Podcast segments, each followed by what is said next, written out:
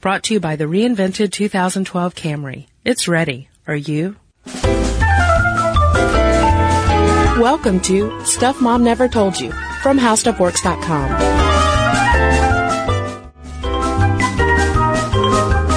Hello and welcome to the podcast. I'm Cristen. And I'm Caroline. And today we are talking about punk rock. Woo. I know, I wish we could have some like shredding guitar going on in the background right now. I know. Yeah, for this episode we have spiked our hair and put safety pins through our ears, just so you know. My ear's bleeding. but we sterilized them. Uh, so let's talk about punk rock because we've got a lot to talk about. We're going to talk about the genre itself, specifically women in it, and of course we got to talk about the Riot Grrrls. Exactly, of the 90s. Yes, that's right, Grrrls with three R's, no I. So, punk rock as we know, began in the early 70s and really came into the mainstream in 1976 with the Ramones and the Sex Pistols. And punk rock fans out there are going to be like, but what about the New York Dolls and the Stooges? Yeah, yeah, yeah. All that stuff was happening in the early 70s, but we're talking about the mainstream. 1976. That's the year. Yeah. Well, another thing uh, about the punk rock movement is not just the popularity of these bands it is also the culture surrounding punk rock, the whole look, the whole outlook on everything. And part of that, a big part of that is the, is the DIY culture. Yeah, DIY, do it yourself. And you say the popularity of these bands, it's more like the ethos was more anti popularity because punk was really a movement that came out of this disgruntlement of white middle class dudes, mm-hmm. and um, they were all about yeah, like kind of forming their own DIY media with their own fanzines that they would make themselves, and obviously like the whole clothing of sort of starting their own fashion trends and ripping up their clothes, making their clothes, being as counterculture as possible in a way.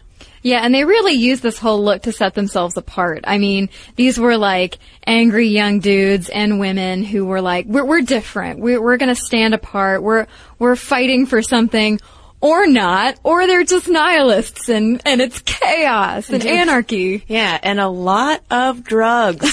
so many drugs. Not to sound like my mother, but the 70s, wow, there's stay away from heroin. That's all I have to say. Yeah. Uh, but speaking of the DIY stuff, because we're gonna this this fuels a lot of the conversation later on. When we're talking about riot grrrls. Stephanie L. Carter, in her dissertation, "Every Girl is a Riot Grrrl," question mark, exploring the intersections of Riot Grrrl and the third wave of feminism, both of which we'll get into in just a second.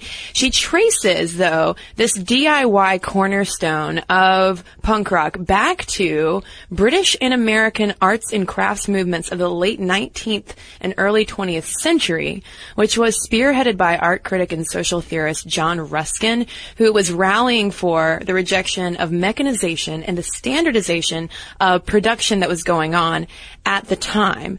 And she sees DIY that's happening in the early um, and mid 70s that kicks off punk rock as sort of a, a revival of that. And um, she says it's connected to punk because it's linked to the desire to equalize the value of artistic endeavors, regardless of form, and to expand access to creativity and production. Because that's the whole thing about punk. Like, you don't necessarily need to be a guitar virtuoso mm-hmm. to play punk rock. You just pick up the guitar and you shred. Yeah. And you shred.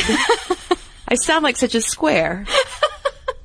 Well, a lot of people picking up these guitars and shredding. We're dudes, uh, as we said. Um, Hannah Hickman, in her essay on visual vitriol, says that punk is an unmistakably male-oriented creation that forced women to abandon their femininity. And she talks a lot about the aesthetic, the punk aesthetic, how yes, everybody was, you know, wearing their short spiky hair and wearing the same ripped clothes and everything, but it was such a masculine look. And so she gets into a little bit of the issue of women having to abandon anything that was thought of as traditional femininity and trying to find that happy medium where they were punk, but they were still women, but everybody looked the same. And so she says that they used the punk aesthetic to create a discourse on female sexualization. Yeah, it's interesting when you when you read about the history of punk rock. So much of it is fueled by sex, and a lot of those, like early punk icons, like Iggy Pop, you could pull in David Bowie, Lou Reed, even though their music might not be as strict punk, but they were all about breaking gender barriers. There was so much gender bending going on, but at the same time, when you read about the women who they were dating or really just sleeping with, like a lot of times those women were just relegated to the side. They had no part in the music whatsoever. They were cleaning the house, they were making food. And so when you think about women who are actively engaged in punk rock, they had to completely confront that that traditional gender role that was still happening even within the punk community. Um, I think it's worth it to point out that it was a woman who coined the term punk rock. I had no idea, and I actually looked this up in a billion different places because I was like, really? Is this just something convenient that they're sticking into some of these blogs and histories and everything? But uh, an article in the London Observer, it's a very, very long article about Caroline Coon, who dabbled in modeling and filmmaking. She's this very tall, live figure. She was very involved in counterculture in the 60s and 70s. She also worked in music journalism at uh, The Melody Maker, and her July 1976 story was the first to take on the subject of punk rock. Indeed. So as punk developed, obviously there were women who were getting up and picking up those guitars and shredding all day long. And a woman named Hillary McCookerybook, and no, McCookerybook is not her actual last name. Her real name, last name is Helen uh, McCollum, now Reddington. And she was in a band called The Chiefs. And she wrote a book called The Lost Women of Rock Music because she thought women at the time were being left out of the history books. And she wrote that being punk was, quote, something you did rather than listened to or admired or something. It was about being that person yourself rather than standing back and thinking that somebody else was great. Right. So here's that reaction against the whole, the previous involvement of women in the punk rock scene and the movement. Now there's this attitude of, okay, well, we've seen all these dudes doing this, all these white dudes with their spiky hair. No, we have something to say. We want to get involved and we want to push back against the patriarchy and the status quo. And she cites uh, seminal punk rock bands, female-led punk rock bands like the Slits, the Raincoats. Uh, you've also got Patti Smith in there, who was one of uh, the early women on the scene. Uh, Siouxsie and the Banshees and the Modettes. Uh, and she quotes Gina Birch, who was a founding member of the Raincoats, who says that punk was revolutionary to me. It wasn't shocking. It was a great time for women because sex was taken off. And she goes into again that genderlessness of the punk look and the punk culture. Right.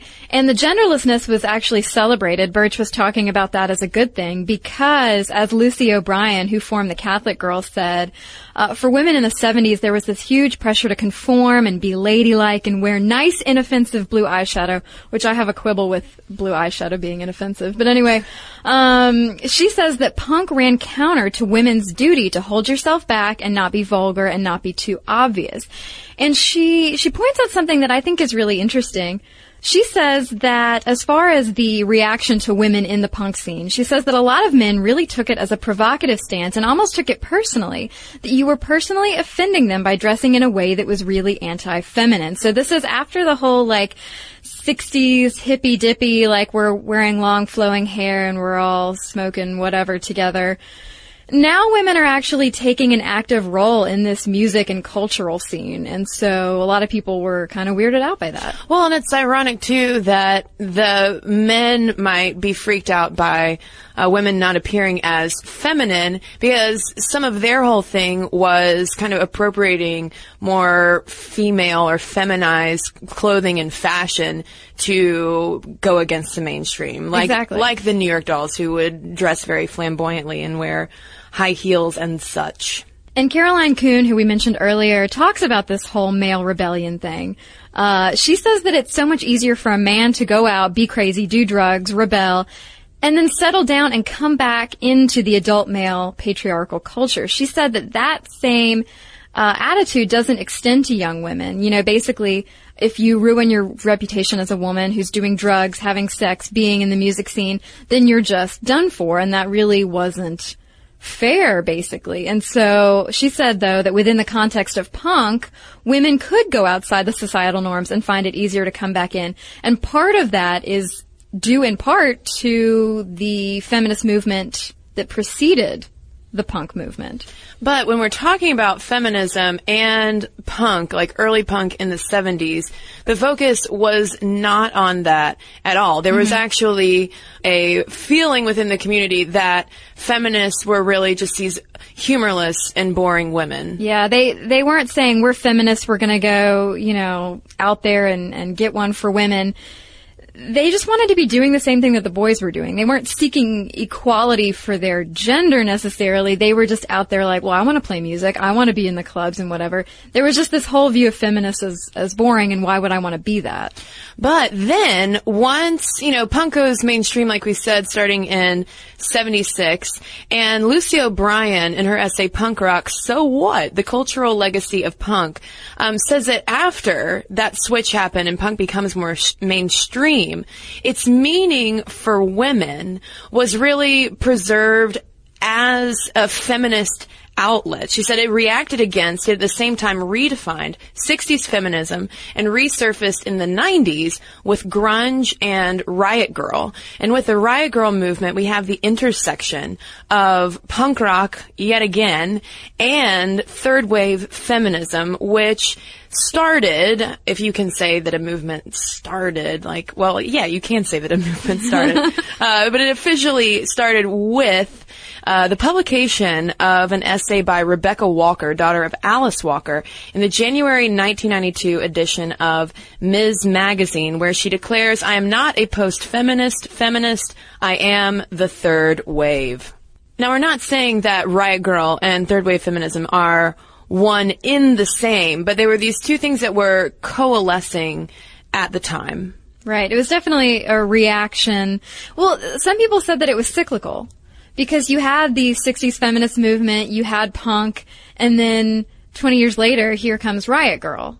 So it seems to be like the cyclical reaction against, you know, societal changes that are going on. Right. And now a lot of people are talking about Riot Grrrl again with the whole Pussy Riot scandal that's Mm-hmm. going on, or not scandal. Could we say, call it a scandal? Would be the right word? Kerfuffle? Kerfuffle, the Pussy Riot kerfuffle that is happening in Russia, which we are going to talk about in depth in our next podcast episode. Right. Well, so the Riot Grrrl movement uh, made people just as angry as the whole women involved in punk thing did. Um, nobody really knew what to make of it at first. They called it ugly. It was gross. These, these are angry women. Uh, the Guardian in 2009 uh, like Cristen said, there's this whole look back at Riot Grrrl. Everybody's getting nostalgic and talking about it again. It seems to be more relevant now for various reasons that we'll get into. But The Guardian in 2009 defined it as an underground feminist punk movement that began, began in the early 90s that mocked the doe-eyed, perfectly groomed cheerleader aesthetic. And it was a, a lot of frustration at the time that was happening for girls who were going to punk rock shows and who were in the music scene, but who were fed up with the fact that the only bands that they saw on stage and the only bands that received any kind of street cred whatsoever were all dudes and they were essentially relegated to the back because if you have ever been to a punk rock show, I'll tell you what, those fists and those elbows, they are a flying. Yeah, you can break something. You can catch a Like black eye. Yeah. Yeah. and on top of the frustration with the music, there was a lot going on within the culture as well that was fueling the fire in these early riot grrrls. Uh, Laura Barton, again in The Guardian, said that it was spawned by anger about society's treatment of women with domestic abuse, rape, sexuality, the need for safer streets, abortion rights, and equal pay among the issues. Because all this is brewing in the late 80s, early 90s, uh, with the return to more conservative values with the Reagan and Bush administrations. And a lot of these girls were just getting fed up. Yeah. Well, Sarah Marcus, who's an author and was part of the sort of the tail end of the Riot Grrrl move- movement, uh, said that the women's movement didn't have a language for reaching young women. The language and ideas of Riot Grrrl have permeated the culture and made this more participatory, messy, vernacular feminism available to everybody. And there it is again, making feminism less stuffy and more appealing to young girls.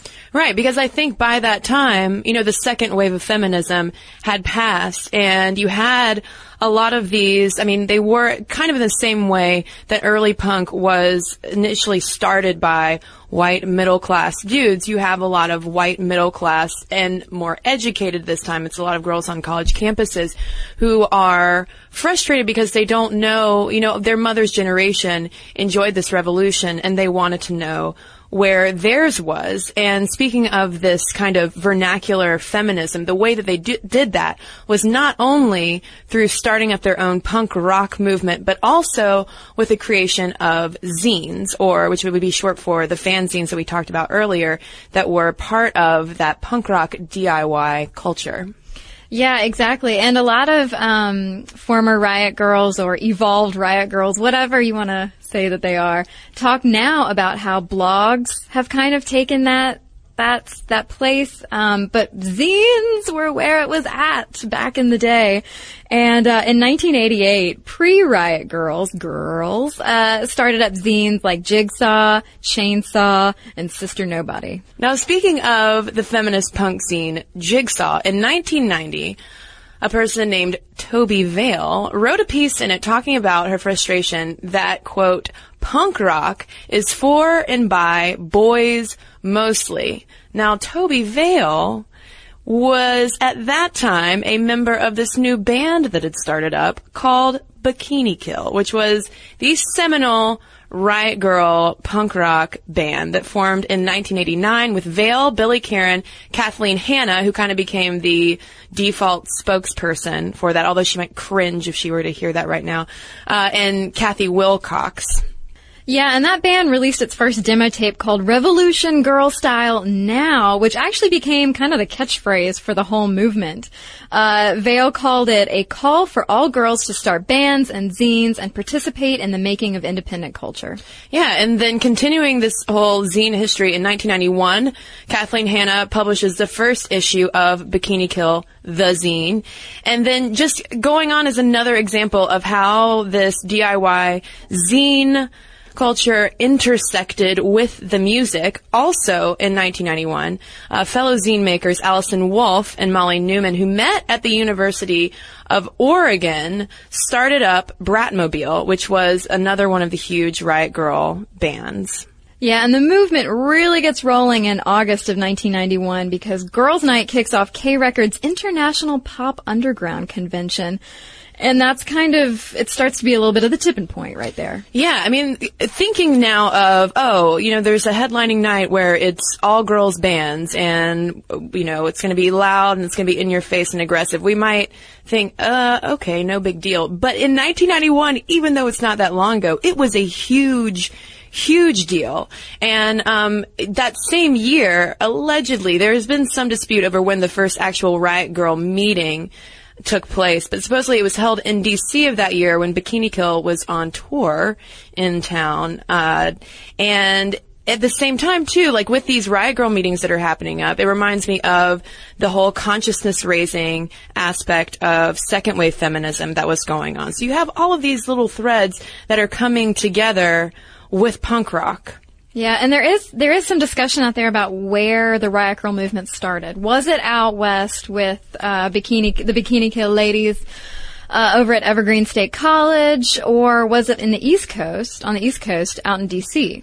Yeah, because Evergreen State College is in Olympia, Washington, and we have Seattle nearby. And what's going on in Seattle? All the grunge that's coming up there with Nirvana, etc.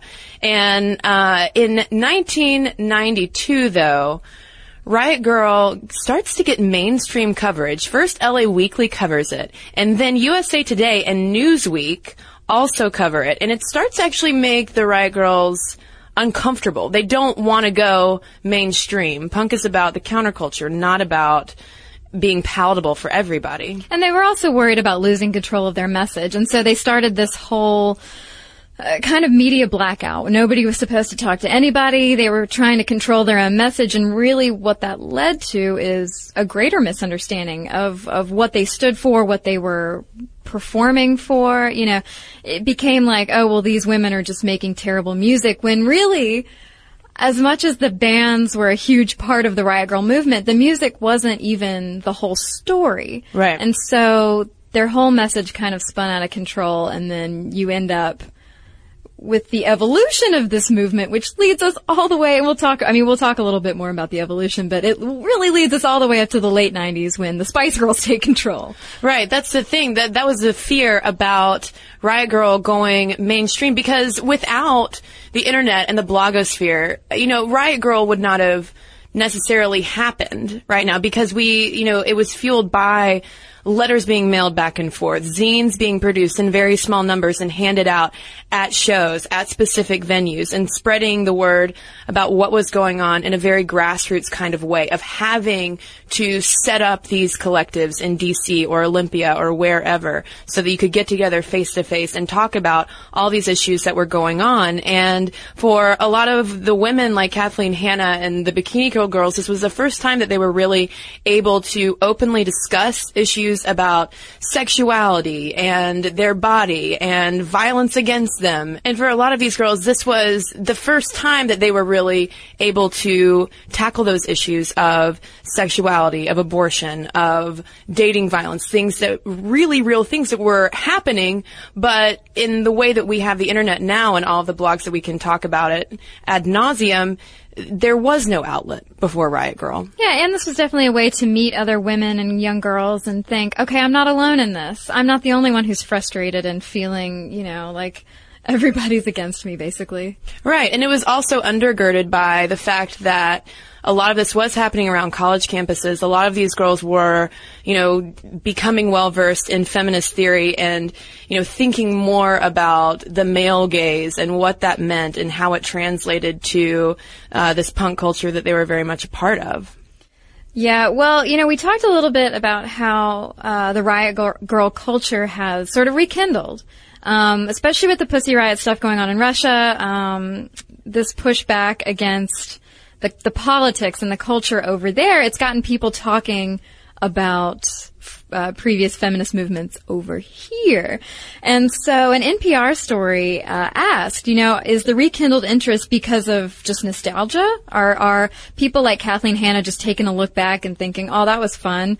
Um, or is it part of something bigger? And the hope uh, is that it's a moment of recognition, similar to the one that launched the movement in the first place, the Riot Grrrl movement in the first place.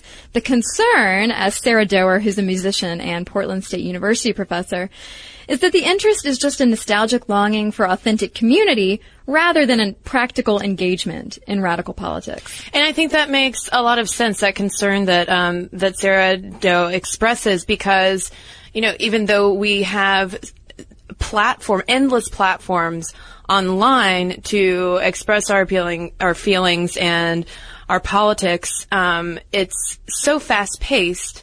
You know, it, it's almost like you can send out a tweet and that's all it is. It's not actual feet on the street. So I can understand why there is um, there's some concern about you know what do we have now with it. Because also too the riot Grrrl movement didn't last that long. Mm-mm. by 1996 it was over. Bikini yeah. kill was over. The movement was pretty much over. At that time it was unfortunately being co-opted and reconverted into yes, the Spice Girls. Um, and no, I'm not saying that the Spice Girls were Riot Grrrls. Don't don't, don't misunderstand me. But it it flared up, and then because of the mainstream coverage, it kind of it kind of dissipated. Yeah, but it has had really interesting effects um, because as those Riot Grrrls grew up, went wherever they went, went to college, got jobs. It's, it's reemerged as something else. Now these women are looking at younger girls and saying, how can we help? So now you have things like the Girls Rock Camp Alliance and you have Ladyfest where bands get together and say, we're going to celebrate women, we're going to celebrate women in rock. Yeah, and uh, Kathleen Hanna also uh, made a documentary um, in 2011 called "Who Took the Bomp?" Le Tigre on tour, and Le Tigre was a band that she was in post Bikini Kill. And she made this documentary because of concern about the erasure of the 90s feminist movement. Because, you know, at the time, she was one of the main ones who was afraid of overexposure and was uh, worried about being misrepresented. But at the same time, she's looking back and saying, oh, but I didn't, I didn't document it as a result. Yeah, and so now she says that she's making good art and wants people to actually see it since uh, they stopped performing together. So she wanted a record of, hey, here this band existed and we were doing cool things. Yeah, and for anyone who's living in New York, you can see an example of the preservation of Riot Grrrl uh, because in June 2011, uh, Kathleen Hanna and other Riot Grrrl musicians donated personal papers, letters, zines, images, and journals to the Fales collection at NYU's Bobst Library for a Riot Grrrl archive, which I think is pretty cool. Yeah. And Sarah Marcus, as we mentioned earlier, is one of those people taking a look back and her book, Girls to the Front, I just read a preview of it. I didn't read the whole thing, but it is, it's very interesting. It's very interesting and it really examines the rise and fall of the whole movement and the whole, the explosion, how it spawned all these different movements, like I mentioned with Girls Rock and Ladyfest. Yeah, and again, you know, when they when people ask former Riot Grrrls, although that's another thing though too. Should we call them former Riot Grrrls? Is it once a Riot Grrrl, always a Riot Grrrl? Are we Riot Grrrls, Caroline? I don't know. I mean, is it more of yeah, I mean that's another question I have. Maybe I hope there's a Riot Grrrl out there listening who can who can tell me that. Um, but yeah, when you t- when you talk to uh, Carrie Brownstein or Kathleen Hanna about this, they say, I don't know that w- you wouldn't necessarily need it now because you have the internet. Kathleen Hanna also said, you know, she tells people, don't force it. Like, should we, you know, reignite Riot Grrrl? And she says, well, don't force it. It was organic, so if something like that's going to happen, it needs to just happen. And so she said this in the wake of the whole Pussy Riot uh, arrest and subsequent sentencing, um, that maybe this is the spark. Yeah, and I think that it's uh, it's telling that in the early 90s there was what these women felt like was a cultural war going on against women. And now with the look back at Riot Grrrl, the nostalgia for it with, even though, I mean, yes, it's spawned by, you know, or triggered by something going on in Russia with Pussy Riot, but at the same time, all these conversations are happening in a cultural climate that yet again is talking about reproductive rights and women's bodies a whole lot mm-hmm. in a way that I haven't heard in a long time in terms of people making decisions on our behalves about what we should do with our bodies. So I think that it is, like you said earlier, uh, maybe part of a cycle mm-hmm. that's going on. And maybe we do need Riot Grrrl Yet again. We need a caped crusader. Well, right girls, I should yeah. say. It's not, not, a, not a single riot grrrl to save the day. So, uh, maybe for, to close things off, we talked about, uh, punk rock, riot grrrls, and obviously we cannot fit in the entire history of women in punk rock and riot grrrls into a single podcast. But, if you want to listen to some seminal ladies in punk, how about some suggestions? Flavorpill had a list, uh, courtesy of Judy Berman, of iconic women in punk to listen to, and she names Courtney Love, who, funnily enough, the 1995 Lollapalooza got in trouble because she punched Kathleen Hanna in the face. Yeah, so Courtney Love and Hole, still, you know, give it a listen. Kim Gordon, Sonic Youth, uh, PJ Harvey, Carrie Brownstein, who you can also see on the fabulous Portlandia. Woman can do anything. Uh, Beth Ditto of Gossip is one of the current punk rock icons. Um, Debbie Harry from Blondie, uh, Siouxsie Sioux, Joan Jett, of course, one of the originals.